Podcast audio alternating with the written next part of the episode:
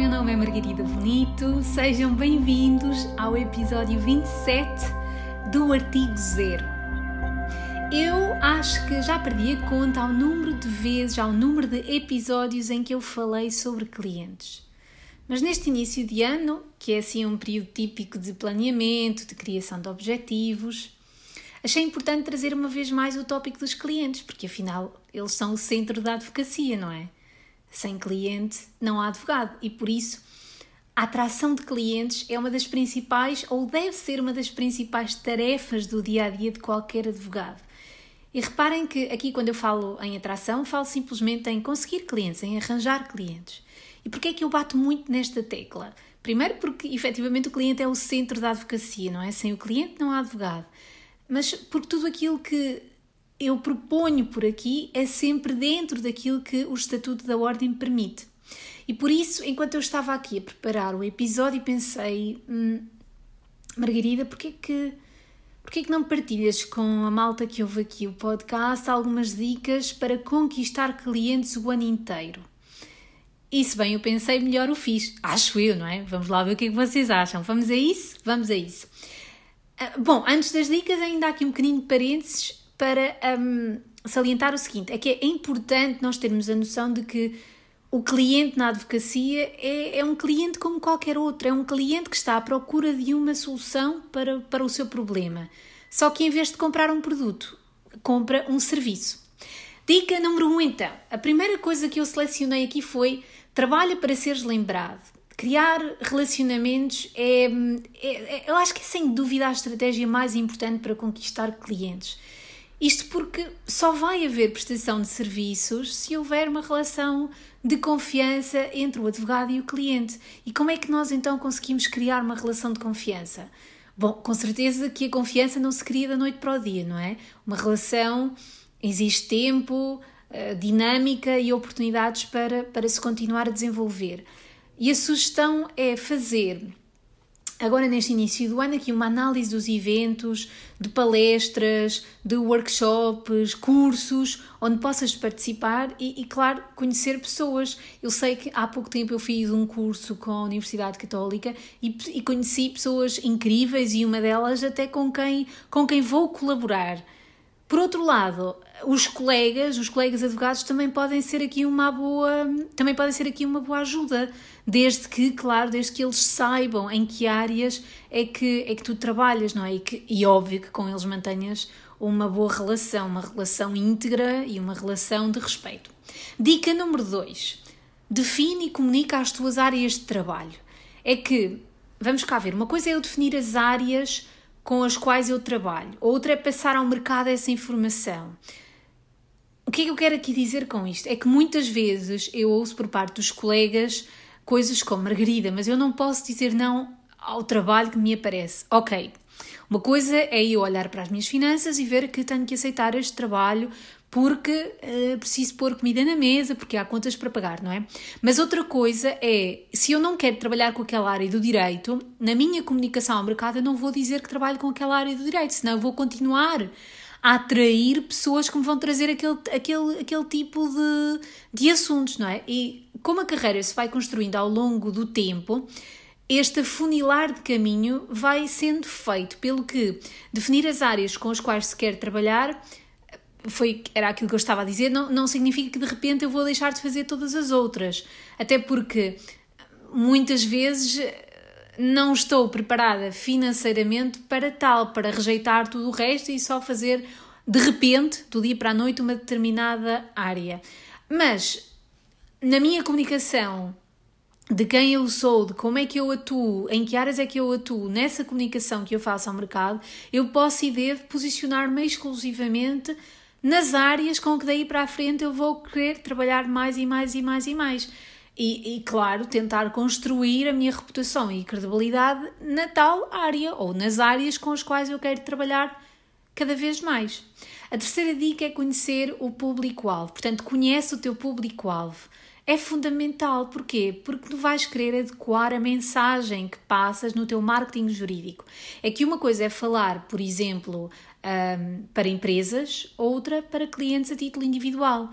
Por isso, de acordo com as áreas com as quais queres trabalhar, tens que definir aqui o teu target, quem é o teu público-alvo, o que é que eles fazem, o que é que eles fazem nos tempos livres, que idade é que eles têm, onde é que vivem, qual é o estilo de vida, que hobbies é que têm. E quanto mais detalhado fores na resposta a estas perguntas, melhor vais conseguir construir a tua mensagem. A dica número quatro é a seguinte: cria processos para um atendimento ao cliente, para um atendimento de excelência. Portanto, para um atendimento ao cliente de excelência. Assim que um potencial cliente se torna cliente, ele, quer dizer, para nós começa aqui efetivamente, para nós advogados, começa a jornada do seu atendimento. E aqui vais poder mostrar por A mais B que és aquilo com que te comprometeste em pontos anteriores da jornada do cliente. E de facto o atendimento tem que ser de excelência. Só que o atendimento só ocorre naquele momento, quer dizer, só que não, vou aqui reformular. A pergunta é, será que o atendimento só ocorre naquele momento em que o cliente nos visita, se senta à nossa frente ou até está do outro lado do ecrã, não é? Para acompanhar os dias de hoje? Não, o atendimento não é só isso e não acontece apenas nesses momentos. Estes são, claro, quando eu tenho o cliente à minha frente ou até do outro lado do ecrã, tendo em conta que agora há muitas consultas, há muitas reuniões um, online, claro que estes são momentos cruciais, não é? Nesses momentos eu vou querer estar bem apresentada, sorrir, vou querer ouvir com intenção, uh, uh, ouvir bem, ouvir com intenção de uh, efetivamente compreender o problema que tenho, que tenho ali à minha frente, mas todo o tratamento ao cliente conta como a prestação de um, de um bom serviço ou, ou até de um mau serviço.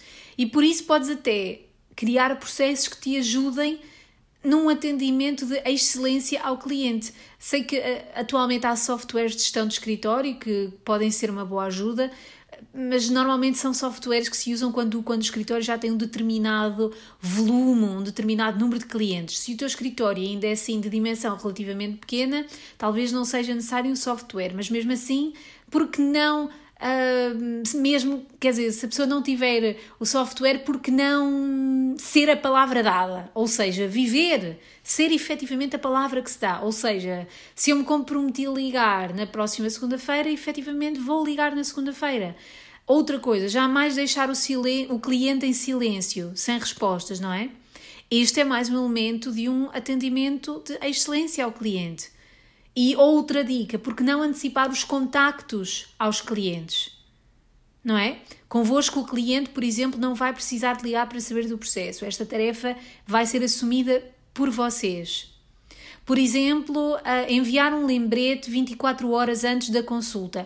Tudo isto se consegue se eu tiver um sistema implementado, que muitas vezes, se eu não precisar de um software, porque o meu escritório ainda tem uma dimensão relativamente pequenina, passa por, por criação própria de folhas de Excel, onde eu vou apontando exatamente tudo aquilo que eu tenho que fazer com cada cliente em cada momento em que ele esteja um, do atendimento comigo.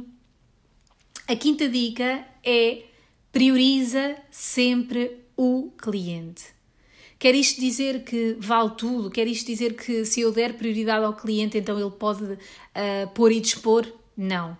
Aliás, este meu ponto, quando eu digo aqui prioriza sempre o cliente, este ponto não tem nada a ver com isso, com o facto do cliente poder fazer o que quiser connosco e que nós estamos sempre disponíveis.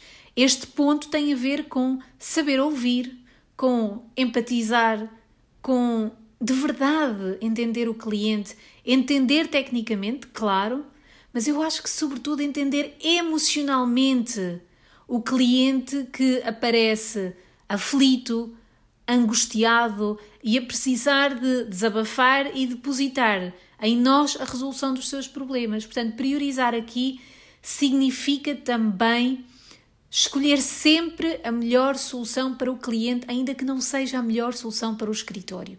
É isto o que eu quero dizer com priorizar sempre o cliente. A dica número seis não podia ser mais clara. Aposta nas redes sociais. É grátis e através delas podes construir, desenvolver e divulgar a tua reputação e credibilidade. Bom, Se calhar só não é exatamente grátis porque consome tempo, não é? E tempo é dinheiro. Mas ainda assim vale a pena investir. Elas são, sem dúvida, a ferramenta que te vai permitir comunicar e que te vai permitir aproximar do teu público-alvo. Ainda no ano de dois mil e vinte assistimos, sobretudo no Instagram, eu lembro-me, a uma verdadeira disputa de audiências, quase como se, se de canais de televisão se tratassem, e muitos eventos foram uh, no Instagram meramente lúdicos, não é? Nós víamos todos os... Um, Os, os lives, não é? Os eventos em direto que estavam a, a acontecer, e muitas vezes eu própria estava entre um e outro, e ah, este é tão interessante, e este também é tão interessante.